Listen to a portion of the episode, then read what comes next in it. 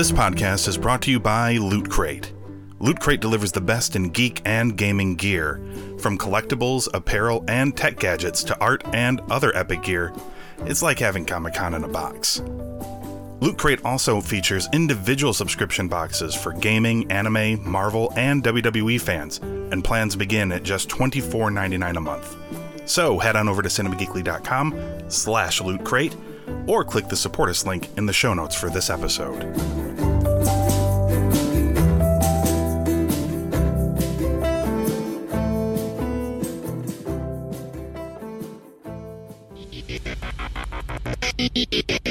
You're listening to a podcast from the Cinema Geekly Podcast Network. We're the geeks you deserve and the ones you need right now. Hey, we are canceling the apocalypse!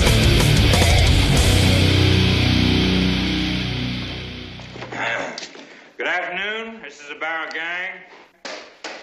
Now, if everybody will just take it easy, nobody will get hurt.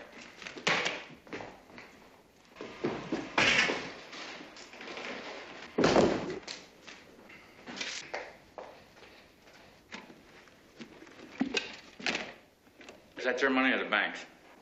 Mine. All right. You keep it then. Next time I'll aim a little lower.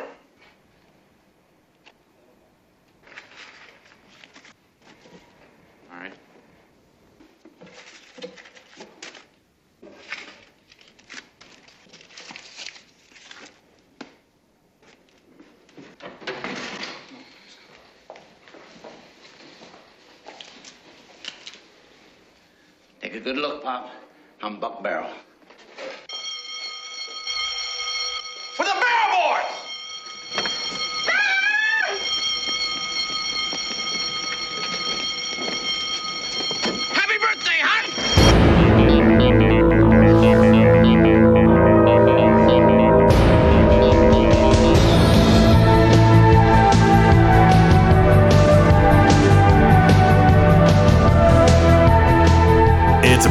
Podcast from Parts Unknown, a strange journey through the depths of Netflix. It's Anthony Lewis, Glenn Beauvais, and we're back to talk another random movie on the Netflix. This time, the 1967 American biographical crime film directed by Arthur Penn, Bonnie and Clyde, starring Warren Beatty and Faye Dunaway uh, as Clyde Barrow and Bonnie Parker.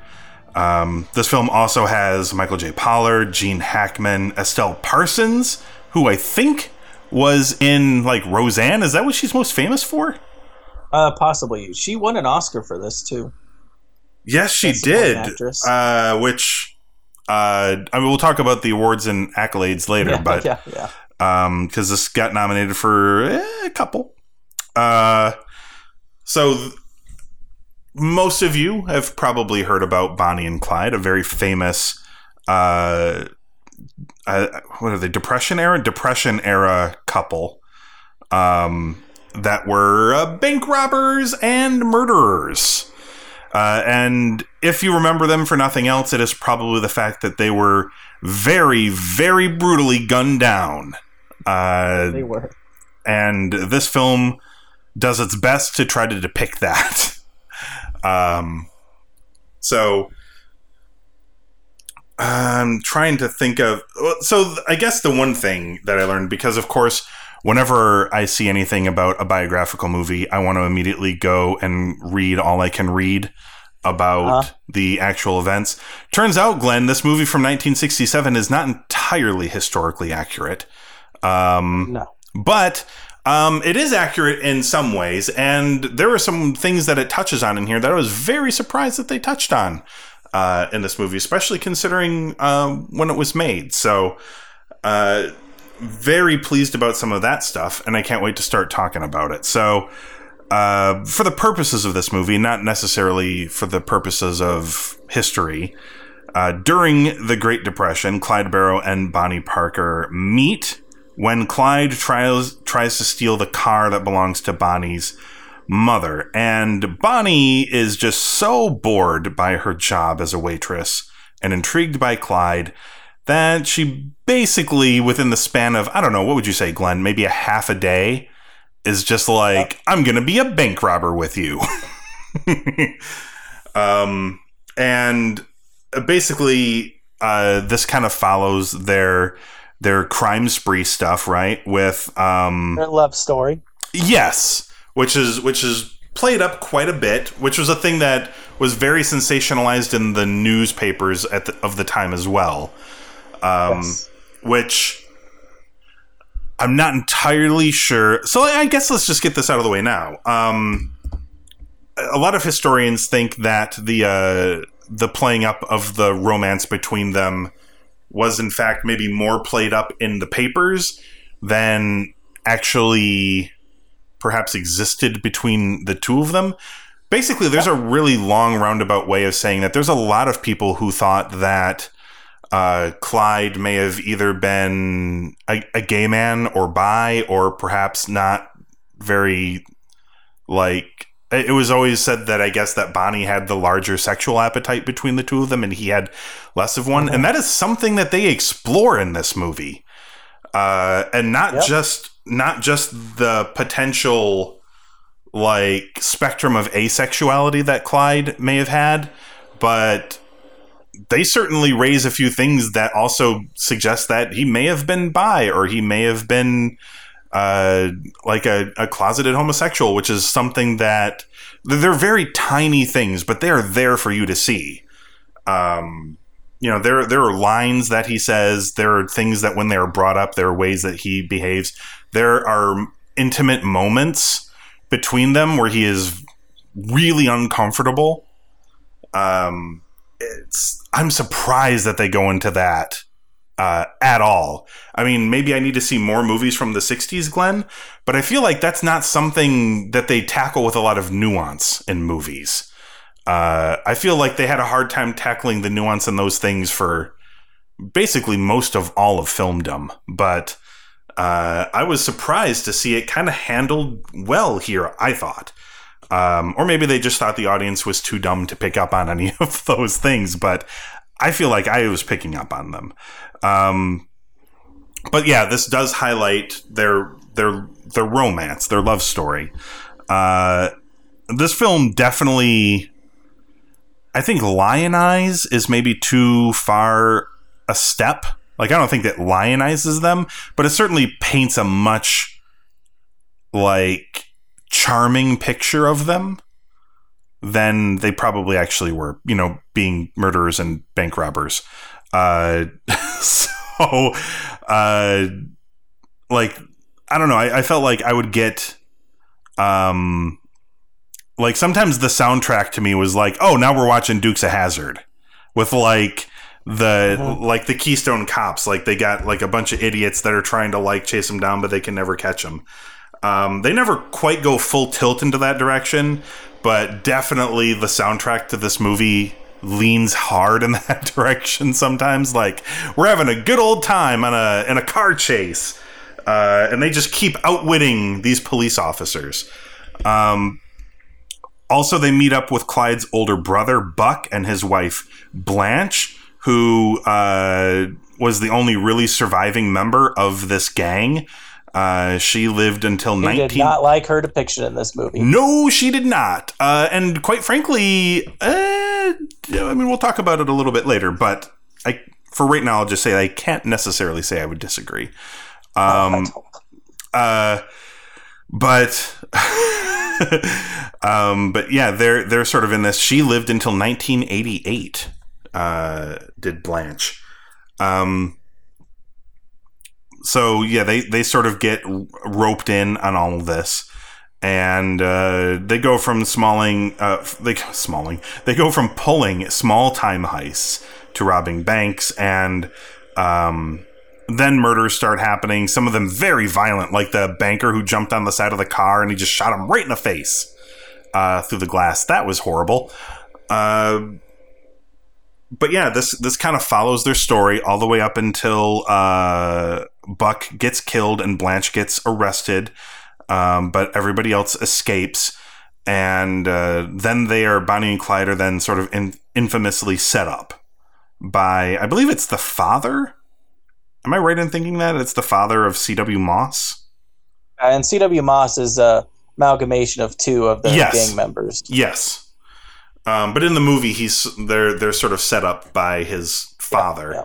Uh, for an ambush. And they were set up. I don't necessarily Yes. remember if it was one of the gang members' fathers, but they were set up Mm-hmm. Yeah. um, when they were gunned down by Frank Hamer, who had never met them.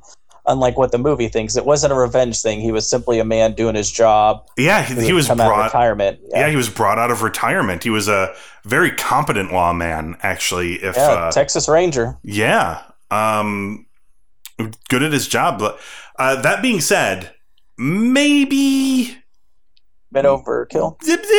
yeah, slight overkill. Uh, I believe uh, I don't 138 rounds, I think. 138 rounds. Uh, I think Bonnie had like 40 something wounds, entry wounds. Um, men like several of them were headshots. Clyde had almost as many. Like they were killed like five times each. Um, like just horribly gunned down. Uh, and I think they were like it feels. I, do you remember how many men were in the posse that went to hunt them down? Was it like it felt like? I think it was like eight. I think it's like eight men. They only show like two or three, but I think it was like eight man posse. yeah. I don't think they needed to fire that many rounds, especially when they were so caught off guard. usually guard. don't need a. Yeah, usually cops don't need to fire that many rounds, but hey, look where we're at. You know, um, I feel like they could have very easily arrested them. Actually, uh, now that I think about it, well, in real life, at that point, it was a like quote unquote wanted dead or alive. Like it wasn't an option at that point. yeah, Um, yeah, yeah, You know, because Clyde, you know, he had been in and out of jail before then, and yes, he did do that thing, cut off his toe, and was raped mercilessly in prison, and then Mhm. killed that guy. yep, Um, but he, I mean, he had escaped from jail once before. Because him and Bonnie, like, it was, I mean, like you said, it, it kind of gl- glamorized some of it, uh, but the papers did too. yeah. And they were in. Both of them were in and out of jail. They they'd been captured before. Yeah. Yeah. So people are just tired of looking like fools. Yes. Um. Yeah. So I mean, eh. Yeah. It. It's. I mean, it's not. I don't even think it's really close to historically accurate, but they do touch on some things that I never would have. Um, I never would have expected. And and uh, Gene Wilder is in this movie. This is his film debut, playing Eugene uh, Grizzard, one of Bonnie and Clyde's hostages.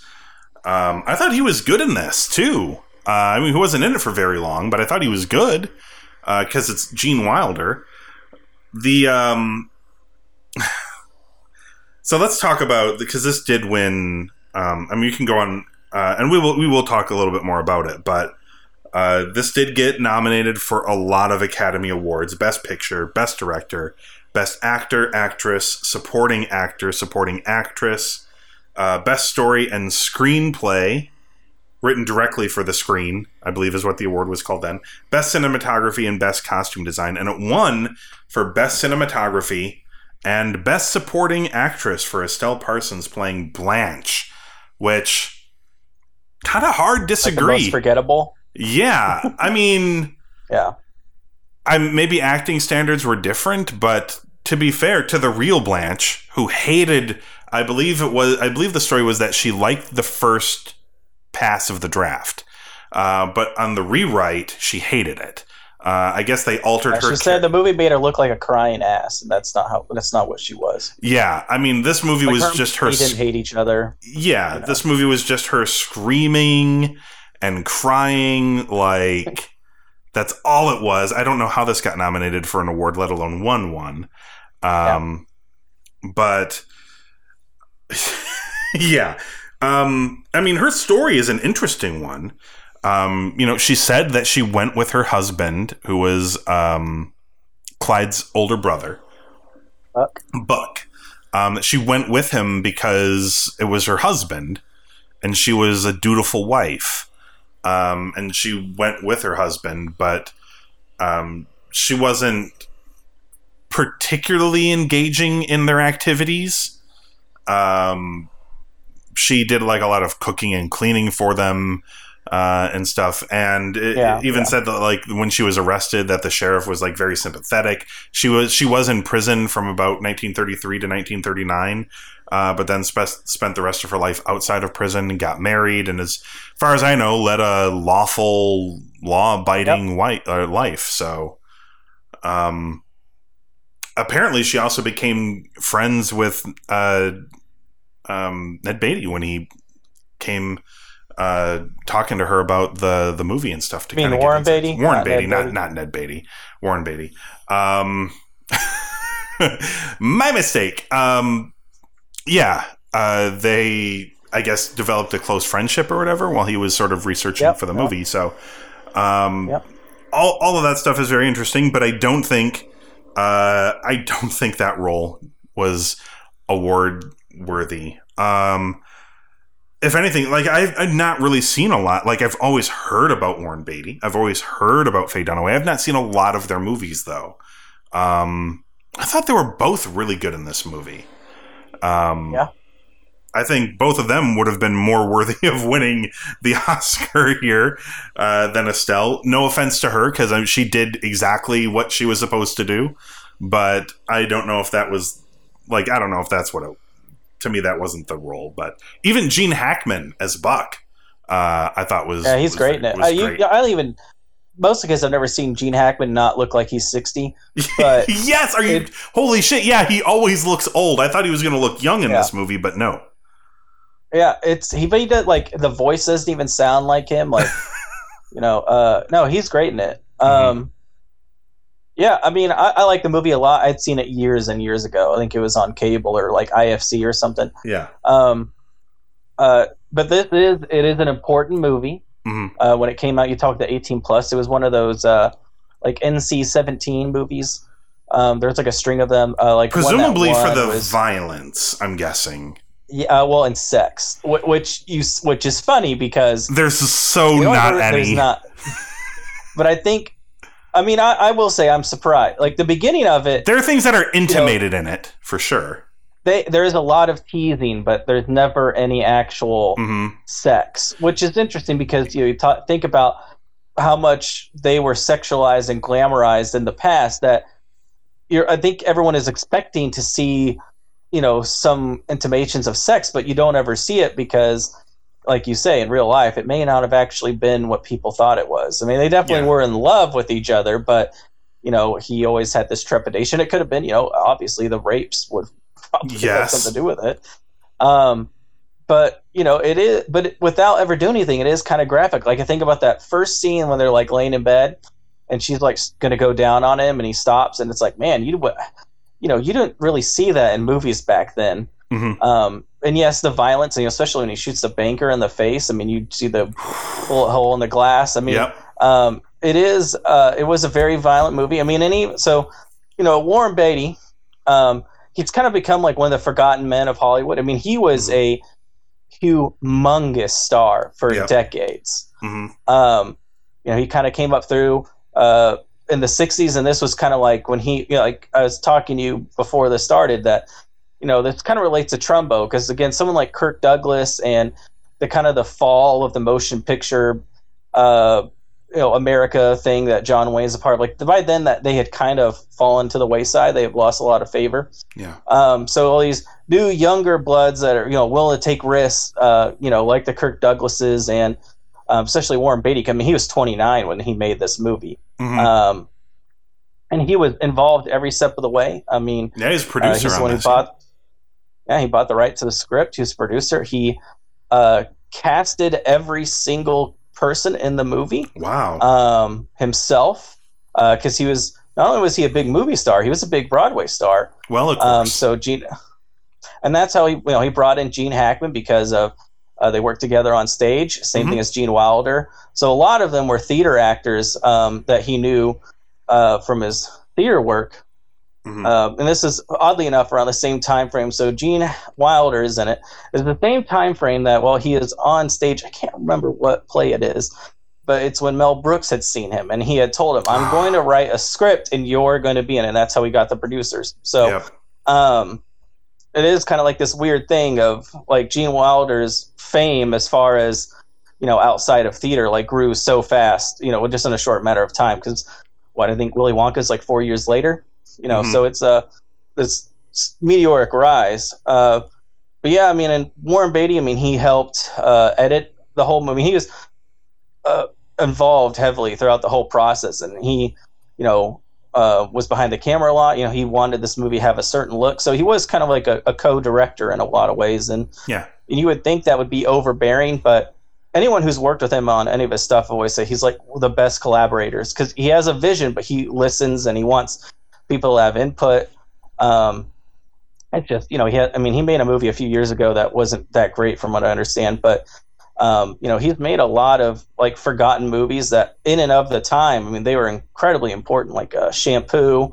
Um, another kind of risque movie in the time.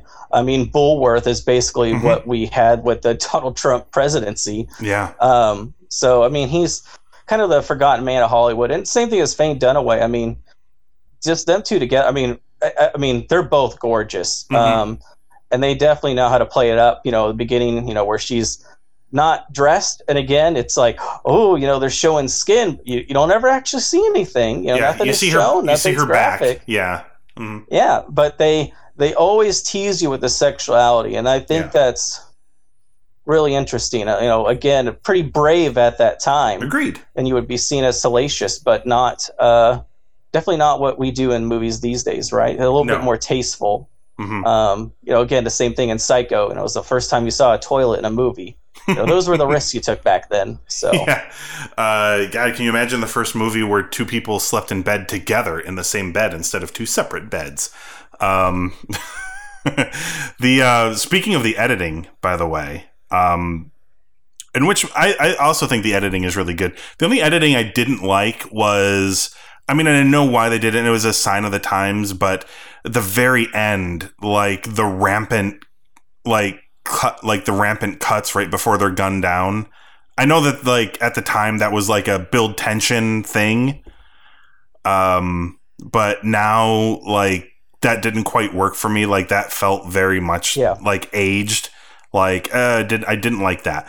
But um, in 2012, the Motion Picture Editors Guild ranked Bonnie and Clyde as the fifth best edited film of all time in a survey of its membership. what's the number one edited film? Just curious. Um, I'd have to go look. So you can keep talking about stuff. It is. Uh, I am gonna go look. Um, hopefully, and of course, 404 page cannot be found. Uh, damn it. So it was cited, but uh, that that particular article is not there on the Motion That's Picture fine. Editors Guild. Yeah, and uh, Uh, what else did we have here? that year. Um, Oh, go ahead. because I, I always had thought Bonnie and Clyde had won Best Picture, hmm um, but I, but I, I knew it didn't. You know, after watching this, but I can't remember what it lost to. Um, I can. I, I mean, I can go pull that up too. Um, this film is also uh, highly. Um, this would have been what 1967. I also, you know, it made seventy million dollars. uh, which is a um, lot. Yeah, and uh, you know, it, it is kind of like the, the counterculture movement. So you know, you had like Easy Rider was right after that. You know, the Dennis Hopper, uh, Jack Nicholson movie. Um, so I mean, the late '60s is kind of like the precursor to like the great cinema we get in the '70s. Um, Uh, okay, so in 1967, this was the 40th annual Academy Awards. Uh, we had Bonnie and Clyde was nominated, Doctor Dolittle, The Graduate, Guess Who's Coming to Dinner, and the winner was In the Heat of the Night. damn, you know, those are some damn good movies. hmm Um, have you ever seen any of them? I've seen The Graduate. Um, I think I've seen Doctor Dolittle actually. I've never seen Guess Who's Coming to Dinner, and I've never seen In the Heat. Uh, of the Night. original one with uh, Rex Harrison. Yes. Guess Yeah, Who's not- Coming not- to Dinner is pretty good yeah, too. not- not- Heat of the Night. Not the one with Eddie Murphy. I have not seen that one. Yeah. Um, the uh, this movie also uh, highly influential uh, as well. You're talking about its um, its importance, and uh, I'm trying to remember. Like I, I remember reading that like like The Godfather. Uh, I want to say like um, shit. I can't remember. I know that I know the God or maybe it was Goodfellas. I don't remember, but um, there was like a list of movies that this film uh, influenced as well, and like to your point, like I, I mean, I can see why. Uh, like this is a really well made movie, even uh, as old as it is. Like to me, watching it for the first time, it felt like most of it had aged very well. Um, okay, so here's uh, by the way, here's the list: The Wild Bunch, uh, The Godfather, The Departed. Well, I mean, you know, the, come on, uh, Queen and Slim, True Romance, and Natural Born Killers. Uh, these were all cited. Uh, this film was cited by their creators as like an influence on them. So Yeah, that makes Um, sense. yeah. So uh, any more thoughts on Bonnie and Clyde, Glenn? And what would you give it? Um, no, I mean it's just it's a uh, it's an excellent movie. Um, like you said, it's uh, it doesn't treat the audience dumb. I mean, Warren Beatty is a very um, left-minded uh, Mhm. person when it comes to politics. So any of his movies, you you it's always in there somewhere. Yeah. Um, you know, and that'd be why they were kind of glorified because it's two people going against the, you know, the system that is the United States, even though they were these kind of terrible people. Uh, but as a score, I don't. I'd probably give it like a uh, pretty solid there.